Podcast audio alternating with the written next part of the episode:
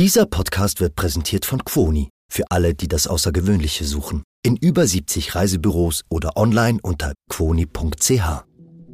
NZZ Akzent.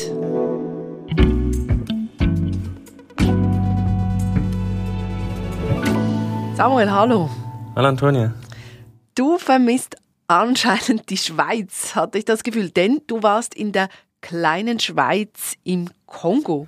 Genau, ich war in einer Region im Osten von äh, Kongo, die nennen sie da La Petite Suisse. Aber warum denn Schweiz? Weil es da tatsächlich aussieht wie in der Schweiz oder eigentlich fast so in einer Klischee-Schweiz. Also tiefgrüne Hügel, die sind schön geformt. Auf diesen Hügeln da grasen Kühe, man hört oft nicht viel mehr als, als den Wind und ein paar Kühe, die da muhen. Und so in der Ferne sieht man den, den Kivu-See schimmern, das ist einer der großen Seen in Afrika. Und es wird sogar Käse hergestellt in der Region.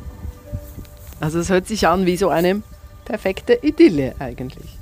Ja, es ist tatsächlich paradiesisch da, aber das Schein trügt halt auch, weil dieses Paradies, das ist bedroht und zwar von einem der schwersten Krisen, die, äh, die auf dieser Welt stattfinden und von einer der größten humanitären Krisen.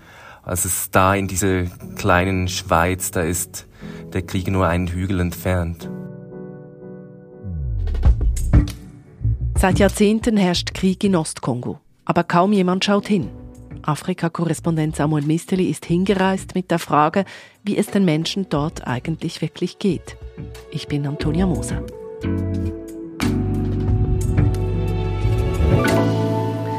Samuel, so wie du das beschrieben hast, das klingt fast schon irgendwie surreal. Und ich muss ehrlich sagen, so habe ich mir den Kongo nicht vorgestellt und schon gar nicht ein Kriegsgebiet. Ja, es sieht da tatsächlich nicht so aus, wie man sich ein Kriegsgebiet vorstellen würde. Die Kühe, die ich da gesehen habe, da hat es auch Pferde, die gehören zu einer Lodge. Die Lodge, die heißt Malaika Lodge und die ist zu oberst auf einem Hügel. Also man kann da, man kann da eigentlich Ferien machen. So ein Hotel eigentlich? Ja, ein Hotel. Elf Zimmer hat diese, diese Lodge. Da hat mich Samuel Juhudi empfangen. Juhudi. Juhudi. John Samuel Juhudi. Das ist ein junger Mann, der ist der Manager der Lodge. Second. Second Manager. Sein Job ist es, unter anderem Gäste in Empfang zu nehmen und den ganzen Laden instand zu halten. Aber sein Leben und das Leben aller anderen Menschen auf dieser Lodge und in der Umgebung, das hat sich vor ziemlich genau einem Jahr hat sich das drastisch verändert. Weil dann der Krieg kam? Ja, das war im Februar 2023. Aber eigentlich ist dieser Krieg viel älter. Also es hat in den 1990er Jahren begonnen. Seit den 90er Jahren. Also um was geht's denn da? Es ist ein unglaublich komplexer Konflikt und es ist auch ein vergessener Konflikt und dass das ein vergessener Konflikt ist, das liegt auch daran, dass das so, so unglaublich kompliziert ist. Also da im Osten des Kongo, da kämpfen mehr als 100 Rebellengruppen, die kämpfen häufig gegen die kongolesische Armee, die kämpfen zum Teil gegeneinander, die mhm. vertreten zum Teil die Interessen von Ethnien, die kämpfen um Territorium, kämpfen um, um Rohstoffe.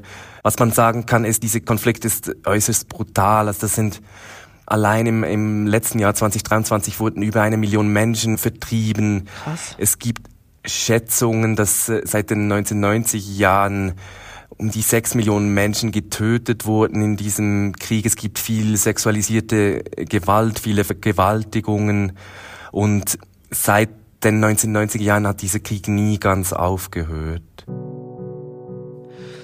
Und jetzt eben letzten Februar im letzten Jahr ist der Krieg bis zur Lodge von Samuel Juhudi gekommen. Ja, im Februar damals, das sind die Rebellen von der M23, das ist die vielleicht stärkste Rebellengruppe da im Moment. Die haben damals das Dorf Mushaki eingenommen, zu dem die Lodge gehört. Das ist so, das Dorfzentrum ist vielleicht einen Kilometer entfernt von der Lodge. Also mhm. quasi vor der Haustür da. Und was macht Samuel Juhudi, der Lodge Manager, dann? Er steht für eine Entscheidung und zwar, er muss entscheiden, soll er jetzt fliehen vor den Rebellen oder bleibt er? Und zu bleiben, das ist riskant, weil die M23 den Ruf haben, sehr brutal zu sein. Also in Dörfern, die sie einnehmen, da kommt es zu Massakern, da kommt es zu Vergewaltigungen. Und Samuel Juhudi entscheidet sich aber trotzdem dafür zu bleiben. Und zwar okay. tut er das, weil seine Frau ist zu dem Zeitpunkt äh, hochschwanger und sie, sie kann gar nicht gut äh, fliehen.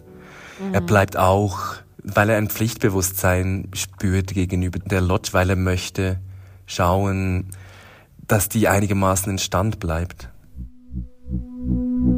Wir sind gleich zurück. Die ganze Welt des Reisens in einem Podcast. The Journey ist Ihr Ticket zu fernen Destinationen und einmaligen Abenteuern. Begleiten Sie die Expertinnen und Experten der Quoni Specialists in alle Ecken dieser Welt. Gespickt mit persönlichen Anekdoten und wertvollen Insider-Tipps. Jetzt reinhören und abonnieren. Überall dort, wo es Podcasts gibt.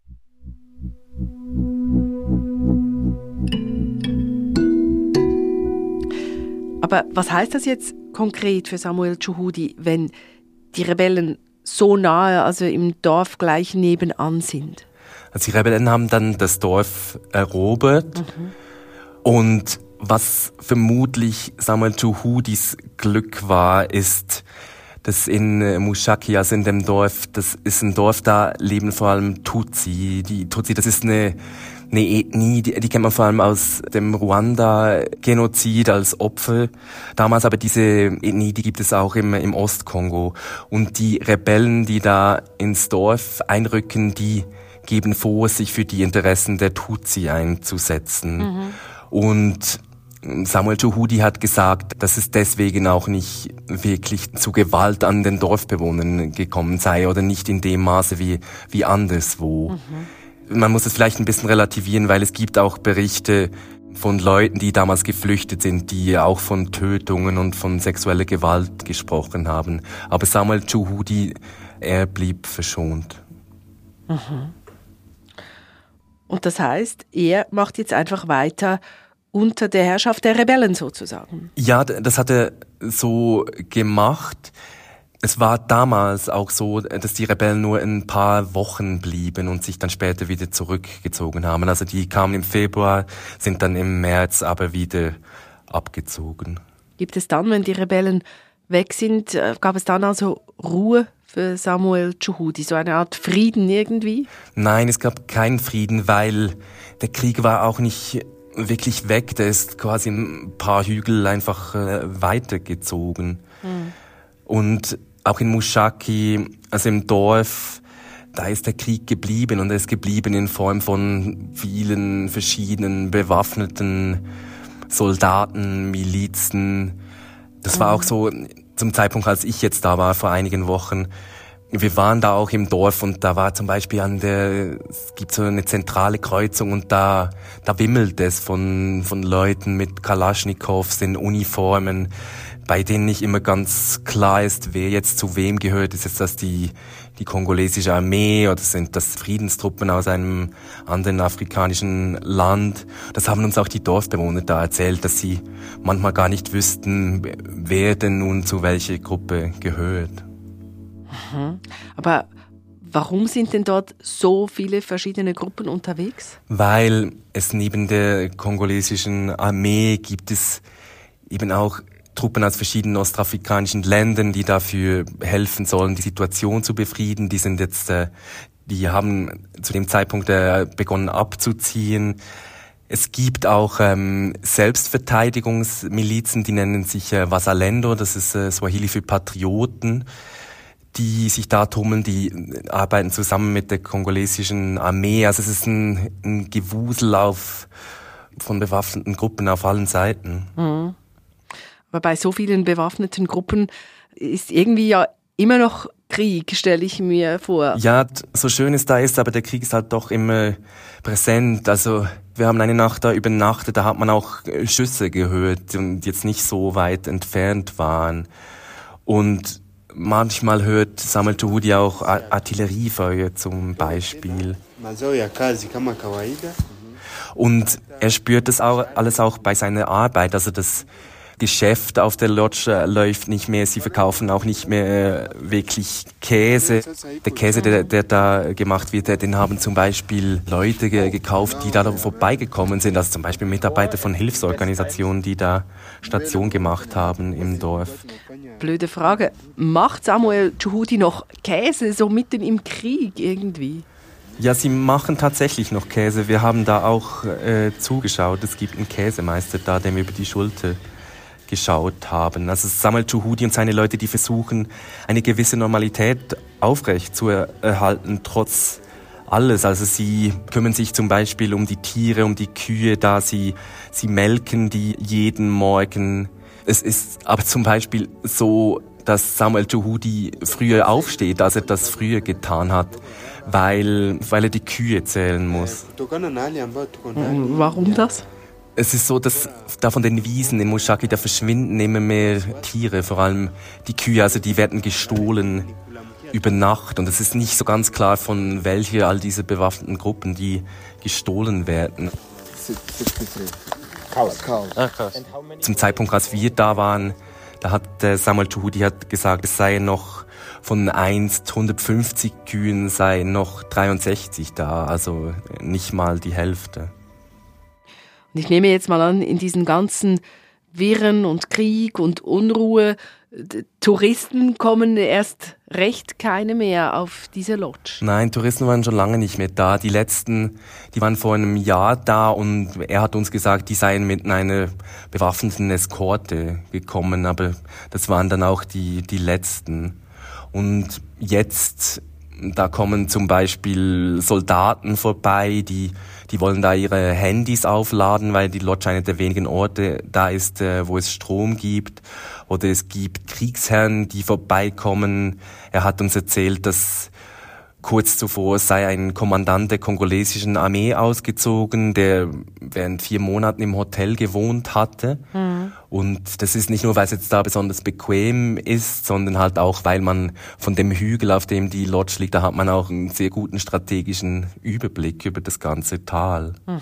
Es ist auch so, es führt die Straße, das Tal runter, die geht in der Nähe der Lodge vorbei und da kommen auch immer wieder Vertriebene vorbei, die aus Dörfern geflohen sind, wo, wo der Krieg äh, schon ist und die, die kommen dann da vorbei. Samuel Chuhudi gibt ihnen manchmal etwas zu, zu essen und zu trinken. Mhm. Wir haben auch mit einer Familie gesprochen, die jetzt auf der Lodge lebt. Da gibt es so ein paar kleine Häuser für die Angestellten und es geht in einem der Häuser, da lebt jetzt eine Großfamilie, kann man sagen, der, die geflohen ist aus einem, einem Dorf in der Nähe.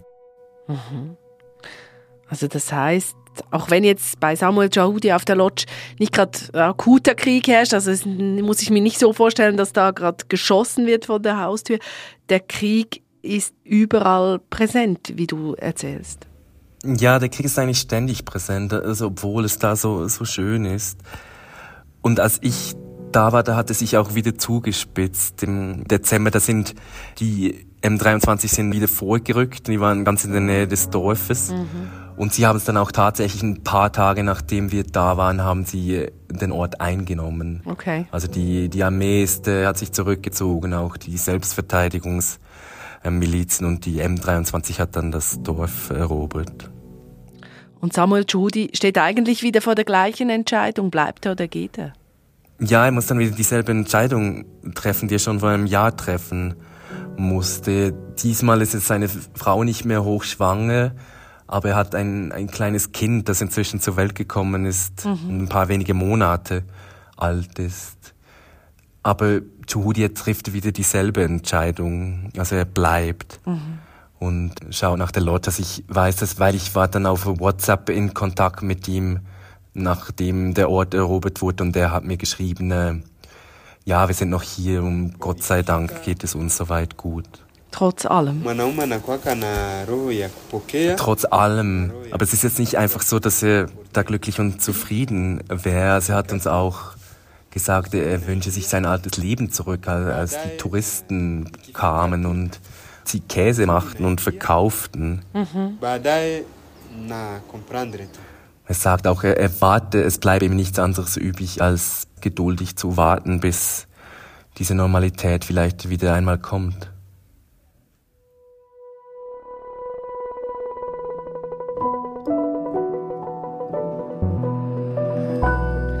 Samuel, ganz herzlichen Dank. Danke, Antonio. Das war unser Akzent. Produzent dieser Folge ist Sebastian Panholzer. Ich bin Antonia Moser. Bis bald.